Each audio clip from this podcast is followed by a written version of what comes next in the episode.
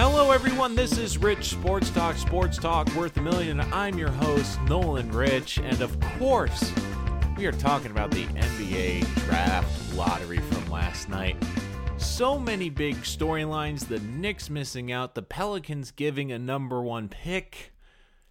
But make no mistake, this was a bad night for the NBA. As it stands now, and if the draft were to unfold in the way it is going to, if everything stays the same, this was a bad night for the NBA, and I will explain it. First thing I want to get to is one of the notions from this draft that I've heard repeatedly since the end of this draft, which is driving me nuts. And to an extent, I kind of agree, but I don't think people are looking at the whole picture. What have I been hearing about this draft from everyone in the media? This draft tanking is over. No more tanking. This draft proves that tanking doesn't work. And to an extent, I agree. The worst record didn't get the number one pick. But one of the most common things people are missing is tanking did result in the number one pick. Let me explain. Do you remember this last season, the last third of the season with New Orleans? They put Anthony Davis on a 20 minutes limit, right? There were nights they played him, and they didn't play him to the point where the NBA had to step in and fine the Pelicans for not playing Anthony Davis. They were doing a nice disguise, but they were tanking, and they were rewarded for it. I do believe that tanking has changed, where I don't believe that just because you have the worst record guarantees you the number one pick or gives you better odds for the number one pick. But when the new rules came out, one of my biggest concerns was this. My concern was, I get that they want the bottom three records to have the same odds to get the number one pick. But one thing I did not like was the increased odds of teams with outside the bottom five records getting the number one pick. And my biggest fear was realized last night. I want you to think about this. The team with the eighth worst record got the number one pick. The team with the ninth worst record got the second pick. The team with the 11th worst record in the NBA got the number 4 pick. So the bottom three records, only one team got in the top 4 picks. And in the NBA draft, and this is an exception because there's 3 incredible players, once you get outside of the top 2, maybe 3, there's a lot of question marks in the NBA draft. And if you missed out, it's going to be a tough one for you. I want you to think about this. I think that tanking has evolved after this draft and could potentially be more damaging for this league. Because instead of the bottom 5 teams competing for the number one pick, I now see a scenario where up to 10 teams could compete. And let me explain, because some of you might be saying, what are you talking about? New Orleans, like I was talking about, was sitting Anthony Davis. Wasn't trying to be competitive the last third of the season. They ended up with the number one pick. The Los Angeles Lakers shut down LeBron James the last stretch of the season and lots of their players. And they were rewarded with the 4th overall pick. Because the odds, and even though there are low odds to get the number one pick, but they're better odds now outside of the top 5 to get a number one pick, I think that now you're going to have a bigger tanking problem with better teams. Let me paint you a picture. Let's say you're the 9th, between 9 and 13 in your conference, right? In the Eastern or Western Conference. That's 8 different teams. Now when you get to the trade deadline, with a third of the season left, general managers will have a scenario. They can either trade future draft picks to try to get a decent player to make the playoffs and then probably get eliminated in the first round quickly, or at best eliminated in the second round, or for the last third of the season, they can rest their stars on certain nights, and they can give some of their guys a break, and load management the last 20 games and try to get themselves in a better position to get a lottery pick. Because now it's been rewarded. The Lakers and the Pelicans, who have much better rosters than the bottom five teams in this league, were rewarded last night. And teams with bad rosters were punished. I want you to think about this. Cleveland lost LeBron to Los Angeles. Kevin Love was hurt the majority of the season. Do I believe that to an extent they were tanking? Yes, but they also had a terrible roster. And yet, the Lakers, who had LeBron and looked like a playoff team until he was hurt, and the Lakers purposely sat out really the last 10, 15 games, didn't really care, they ended up with a higher draft pick than the Cavaliers. Does that seem right to you? Because it doesn't seem right to me. The league last night had an opportunity to reward these stumbling franchises with a franchise-changing player, and that didn't happen. The league was desperate to get the Knicks relevant, and instead they get the third pick. You look at the reaction of Knicks fans not getting Zion, it shows you how passionate New York is, and how bad that franchise has been, and how desperate they are. People complain about markets, but when the NBA has a record television deal, markets matter, especially in contract negotiations. And when New York is the #1 media market and their basketball has been terrible for well over a decade, it's important to get them right. It's important to get that right. And Zion would have changed that. Even if the Knicks were bad, even if KD didn't come, and I still think the Knicks will be okay because KD will come and they probably will get Barrett with the third pick. It would have been must-see TV with Zion. It would have been great for the league. But instead, he goes to New Orleans. And people are saying, this is great for the Pelicans. And this is great for the leagues and a win for small markets. No, it's not. It's not. Because Anthony Davis has come out and said, even with the Pelicans now probably getting Zion, he still wants to be traded. It's come out that Zion wanted to be in New York and was disappointed the Pelicans got the #1 pick. And did you notice when they cut to him, when New Orleans did get the #1 pick, how Zion, who always has a smile on his face, looked distraught and they had to leave the room? New Orleans has gotten the golden ticket already. They got it with Anthony Davis, and they couldn't get it right. They couldn't get players around him. They couldn't attract free agents to New Orleans. And on top of that, they embarrassed themselves when Anthony Davis said, look, I'm not going to resign. I'm giving you a chance to get some trade assets. And they butchered it. Now they can still get pieces for him, but they have dragged his name through the mud where his value has decreased. People forget this about New Orleans. They weren't a franchise 2 decades ago. What history do the Pelicans have? They got a superstar, and they couldn't do anything with him.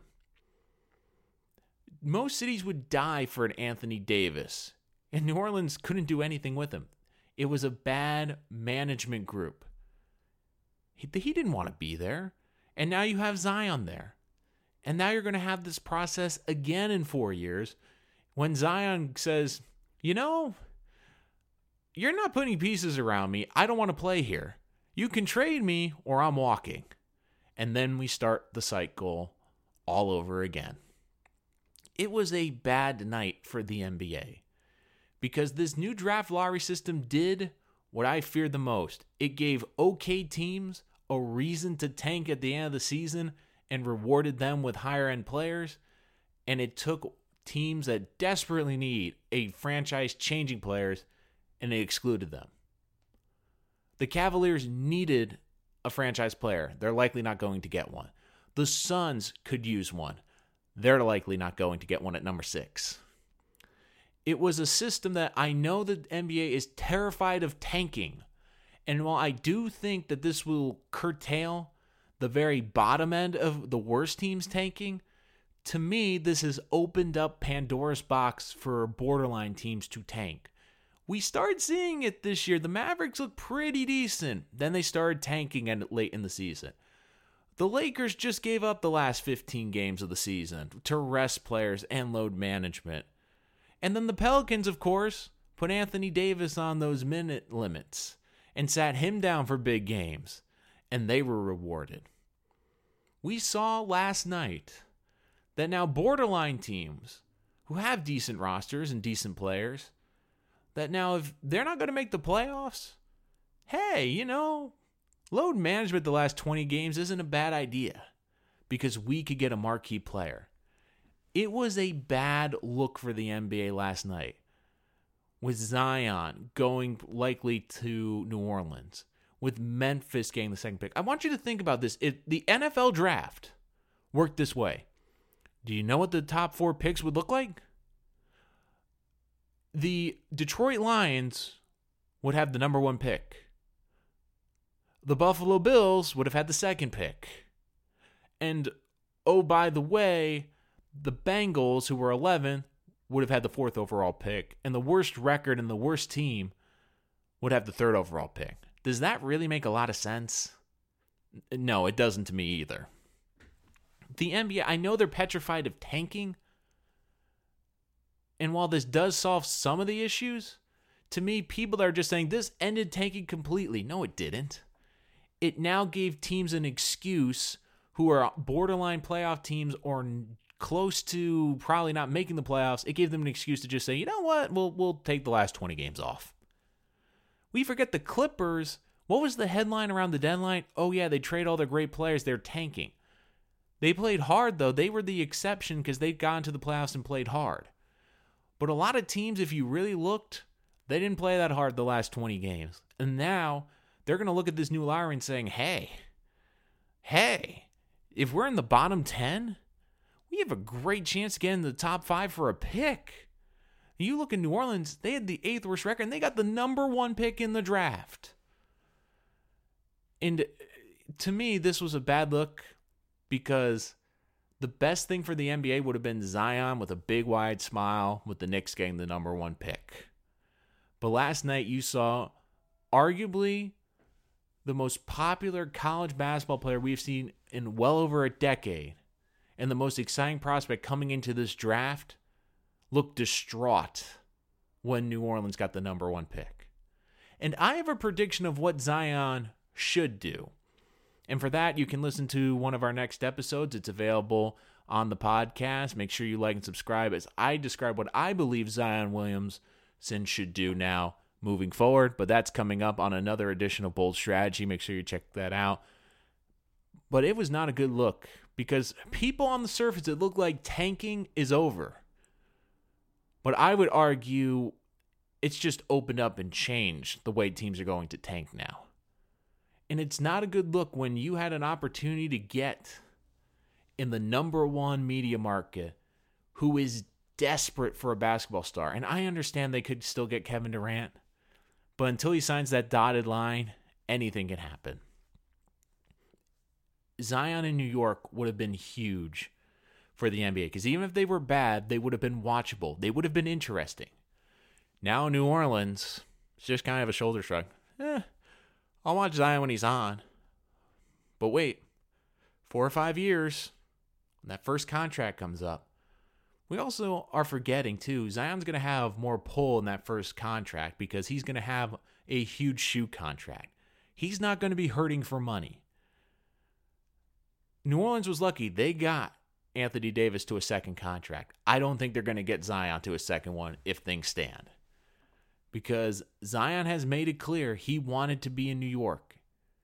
And he did not look like he wanted to be there. Unless New Orleans can pull off a Hail Mary and put incredible pieces around him and put a roster where he can't say no to, which I highly doubt they will, Zion's going to likely do another Anthony Davis 2.0. He's going to likely want to leave. He'll be ridiculed for it, but at the end of the day, we bang on these stars for leaving, but I give Paul George and Anthony Davis credit. They told their franchises, I am leaving. I am giving you an opportunity to get pieces back for me, so I am not leaving you with nothing. LeBron James left Cleveland. They didn't get any compensation for him leaving. Paul George was leaving Indiana. They ended up getting some very good players, including Oladipo, back for him. They were fine. Anthony Davis is still giving New Orleans a chance. Still giving them a chance to get pieces, whether it's draft picks or players, back for his services. Because at the end of this year, if they don't move him, he's gone. He's going to go to somewhere else. Because he's a big. He understands he doesn't have a long shelf life. I mean, it'll be fascinating to see because I don't think this draft order will stand. Because I do think there's going to be a lot of moves. I'm interested to see what the Knicks do. I'm interested to see what free agency does. But when you walked away from that draft lottery, my two thoughts was, man, this is disappointing. Zion's not going to the Knicks.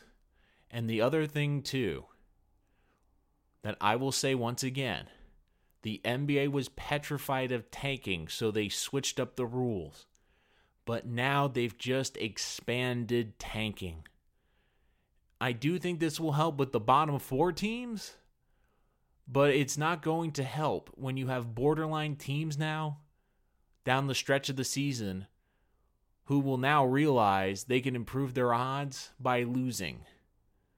New Orleans did it and was rewarded for it. The Lakers did it and shut down LeBron. They were rewarded for it. It is not a good look for the NBA. And while they did eliminate tanking in some degree, in my opinion, they've just opened the door for more widespread tanking in this league. That's going to do it for this episode of Rich Sports Talk. Make sure you follow and subscribe wherever podcasts are available. SoundCloud, TuneIn, Spreaker, available on Spotify, TuneIn, Apple, and iTunes podcasts. And check out our YouTube channel when you can.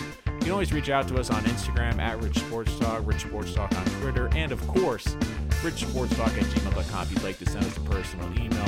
Make sure to check out our Zion episode coming up where I give you my opinion of what he should do with the New Orleans situation. But until next time, I'm your host, Nolan Rich, and this is Rich Sports Talk.